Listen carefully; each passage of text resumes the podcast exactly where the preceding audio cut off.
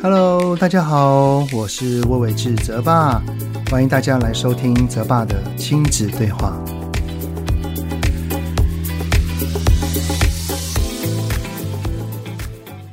Hello， 你们好，欢迎收听澤爸的亲子对话，我是亲职教育讲师魏瑋志澤爸。在这一集的一开始呢，澤爸想要跟大家分享一个好消息，那就是澤爸的亲子对话 Podcast 总下载次数突破一百万次啦！呜，哎，看到这个数字真的是太开心了耶！也很谢谢各位听友们长期以来的追踪、聆听还有支持哈。这个节目呢，大概是从二零二一年的五月初哈为第一集的开始，然后就一直录制到现在。在哇，夯不啷当也快三年多的时间了哦。哇，我的总集数，因为这一集是第一百四十八集嘛，所以我也录了一百四十八次哈，时间真的是过得非常非常的快。在这个过程当中呢，其实我还挺佩服自己的一点呢，就是到目前为止，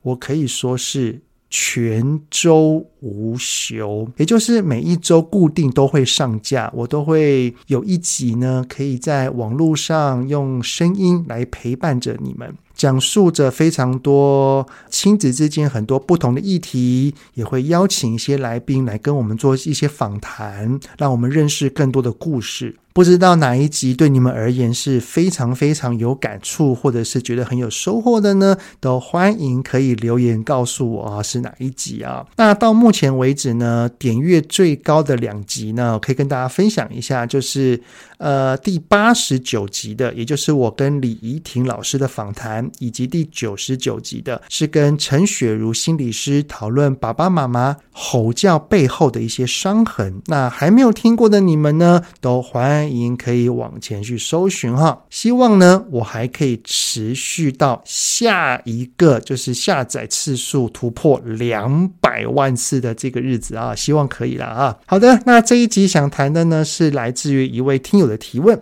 这位听友呢，他的名字叫做彷徨的二宝妈，他在 Apple Podcast 上面就留言写到说说澤爸你好，非常谢谢澤爸的持续录制 Podcast， 帮助许多彷徨的爸妈们。想请教澤爸的呢，就是如果孩子经常说明天不想上学，澤爸呢都是怎么去回应的呢？我家的哥哥呢，目前是小学二年级，身为高敏儿的他，一直以来都是会一阵一阵的出现不想上学的情绪。我尽量都是这么回应的，像是学校有什么让你特别不喜欢，或者是觉得困难的事吗？最近发生什么事情让你不想去学校的呢？有什么是妈妈可以帮忙你的吗？还有啊，我没有办法因为你不想上学就帮你请假耶，那有什么困难妈妈可以陪着你一起想办法。整体听下来哈，不外乎就是呃，穿制服觉得不舒服，因为没有妈妈陪，老师有点凶，作业太多，午餐不好吃等等等等之类的事情，没有听到什么大问题是需要妈妈立即介入的。一直重复这样子的对话，总觉得孩子没有被妈妈支持或者是鼓励到，心情依然是不是很美丽哈，不是很好。而且同样的对话几乎天天发生，真的是非常考验妈妈的耐心。所以呢，想要请教澤爸的呢，就是你的两个孩子从小会多频繁的说我不想上学，可以帮我请假吗之类的话，请问澤爸都是怎么回应的呢？谢谢澤爸。好，那所以这一集的主题哈，我们就一起来聊一聊，当孩子说我不想上学时，我们该怎么办呢？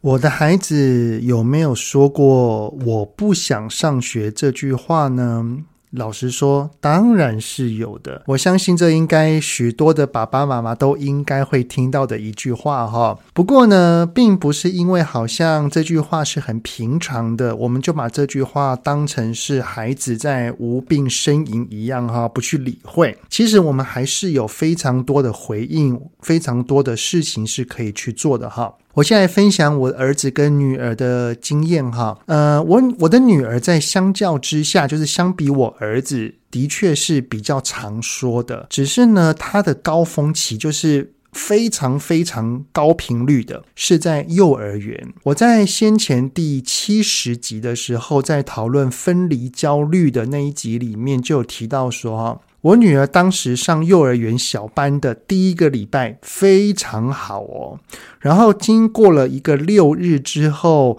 那个礼拜天的晚上，她就开始说，呃，爸爸妈妈，学校我已经玩够了，所以我不用上学了，我不要去了，我要待在家里。接下来呢，就展开了长达一整年的我不想上学之旅。他几乎每天早上要出门前啊，还有礼拜天晚上都一定会这么说。最高纪录就是从走出家门，然后到他进到教室里面，离这段时间哈，长达一个半小时。老实说，真的很令人崩溃哈。不过呢，他后来到了中班、大班，越来越适应之后，他后来说出我不想上学这句话的次数，的确是有逐年递减。之后几乎在小学是完全没有听他说过了哈。那至于我儿子的话，他从幼儿园到国中，完完全全他没有说过这一句话，真的没有。因为他总是能在学校当中找到他的乐趣，例如说他觉得上课很无聊，他觉得功课学习不好玩，但是他会拥有很多很好玩的朋友。所以呢，我是还蛮佩服他在人际关系当中的适应能力啦。所以在两个多月前，就是十二月底的时候，我把他们两个人带来美国读书的时候，其实我对于儿子哈，他的适应度是比较没有那么担心的，我比较担心多一点点的是女儿的适应度。只是呢，真的是人算不如天算哈，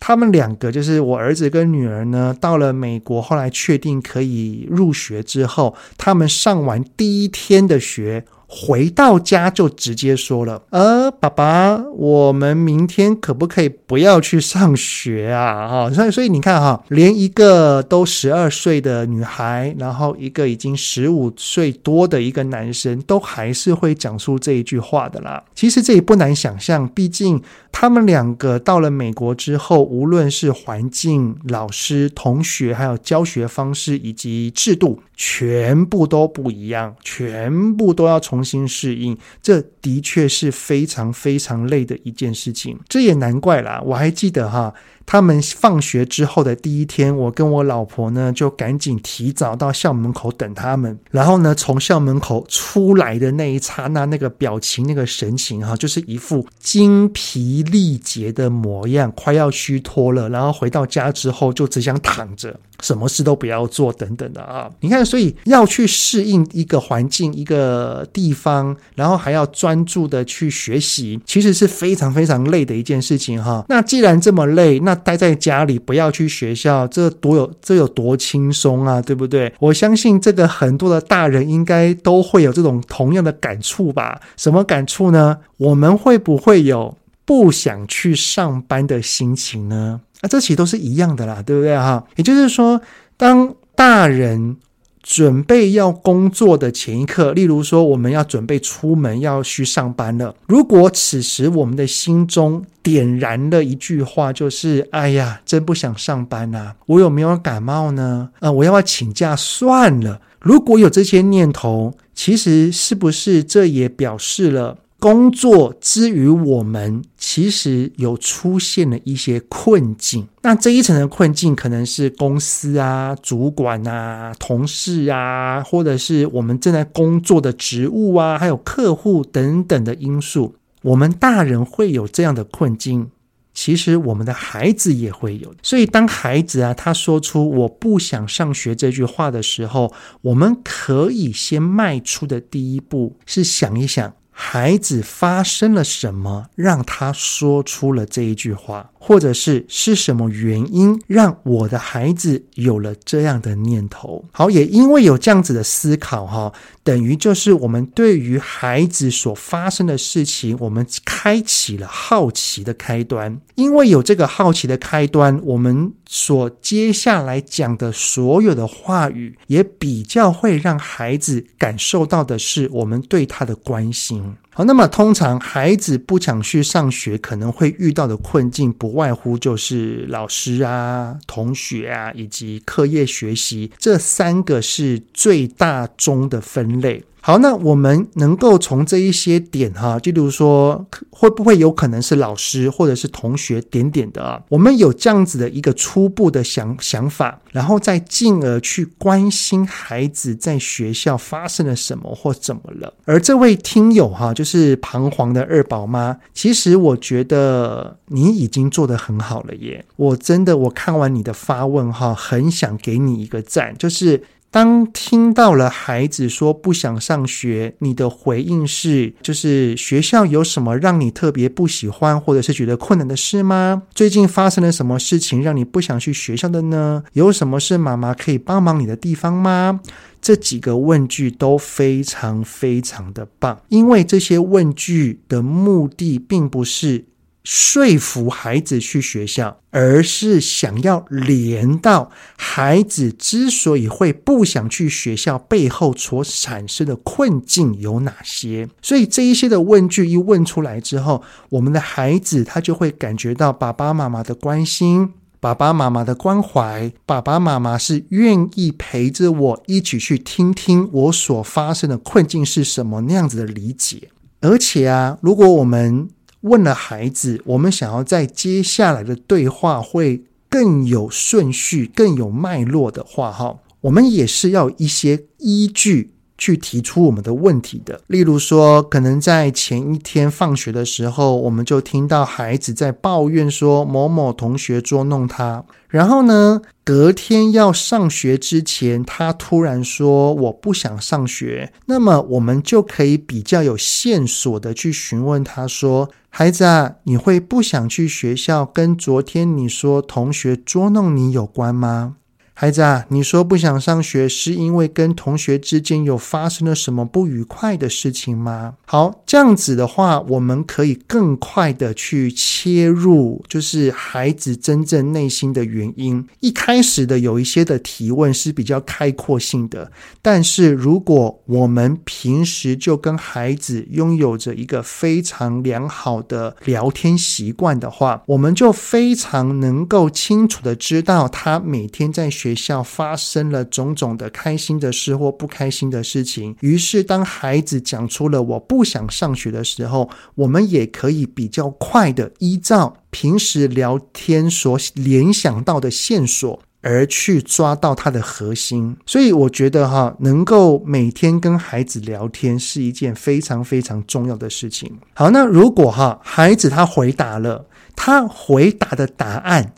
是比较具有冲击性的，然后例如说孩子说呃，我觉得老师讨厌我，我觉得老师在针对我，某某某同学他会联合其他人欺负我，谁跟谁还有谁谁谁他们会把我的东西拿到外面丢掉等等的哈。诶，这一些回答爸爸妈妈听了哈，绝对会一开始会非常的震惊，而且也会有很多的担忧哈。不过呢，我们还是要先冷静一下，去厘清事情的细节，并不是说不相信孩子哦，而是我们多了解一些整体事情的原貌，我觉得会对于之后的发展会比较好。毕竟孩子所说的内容可能只是整体事件的一部分而已，或者是他是用他的主观的看法去陈述一件事情，他没有那么的客观。所以如果我们能够多问一下呃事情的细节的话，聆听完整体的状况，如果我们意识到孩子是真的需要我们的协助的时候，我们再去做介入的动作。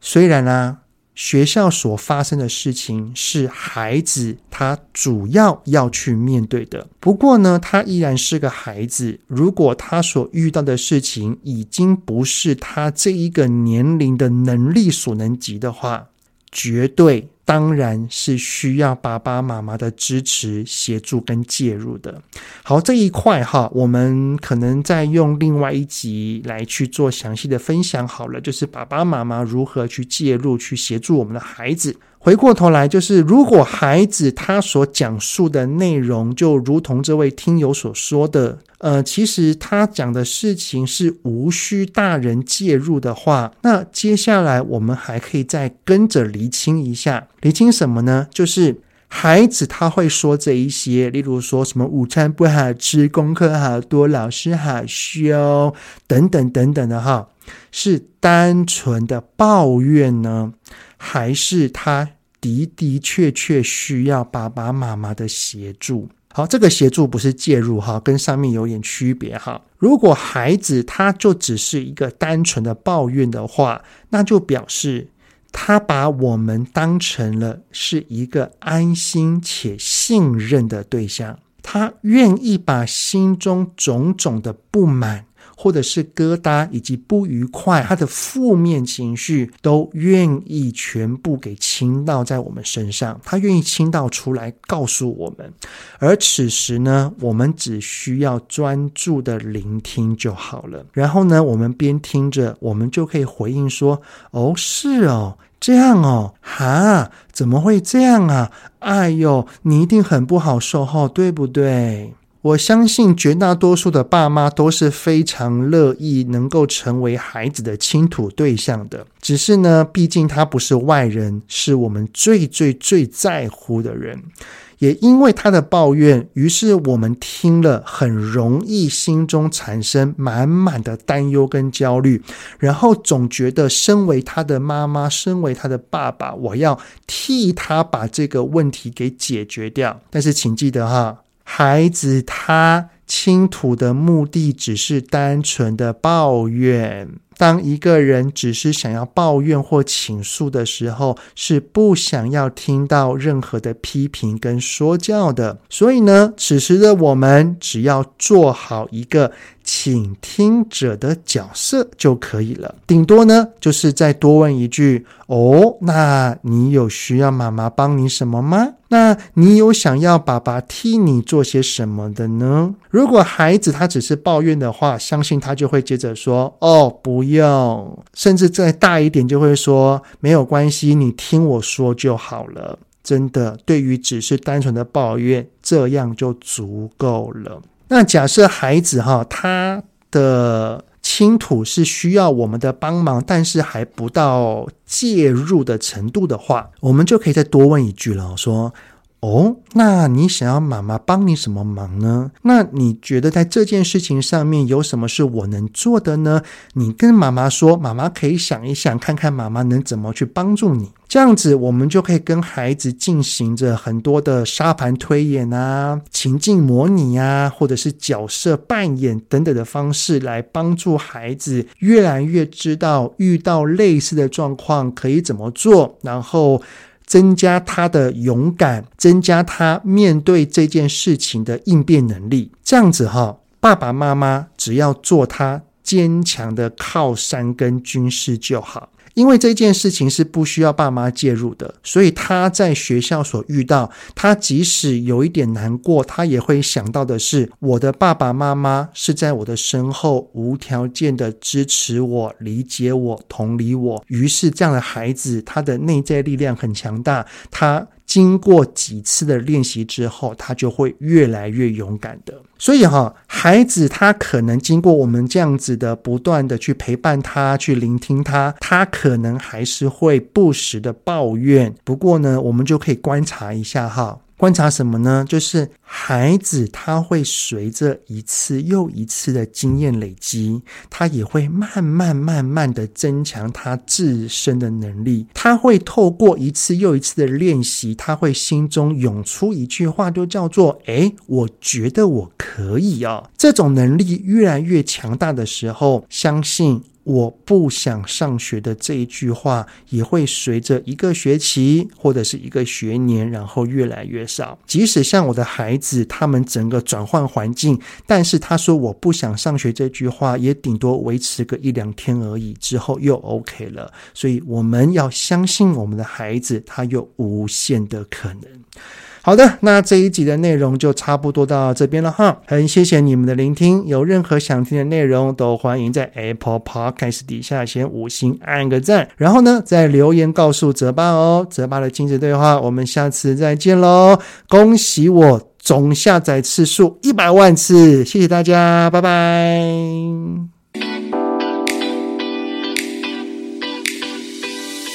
希望今天的节目有让您与孩子之间有着更好的相处。欢迎在各个收听平台订阅泽爸的亲子对话。如果是用 Apple Podcast， 请以五星按赞给予肯定，也欢迎留言，我们一起讨论哦。如果有想要听什么亲子的议题，请欢迎告诉我。愿天下家庭的亲子关系能够更好。泽爸的亲子对话，我们下次见。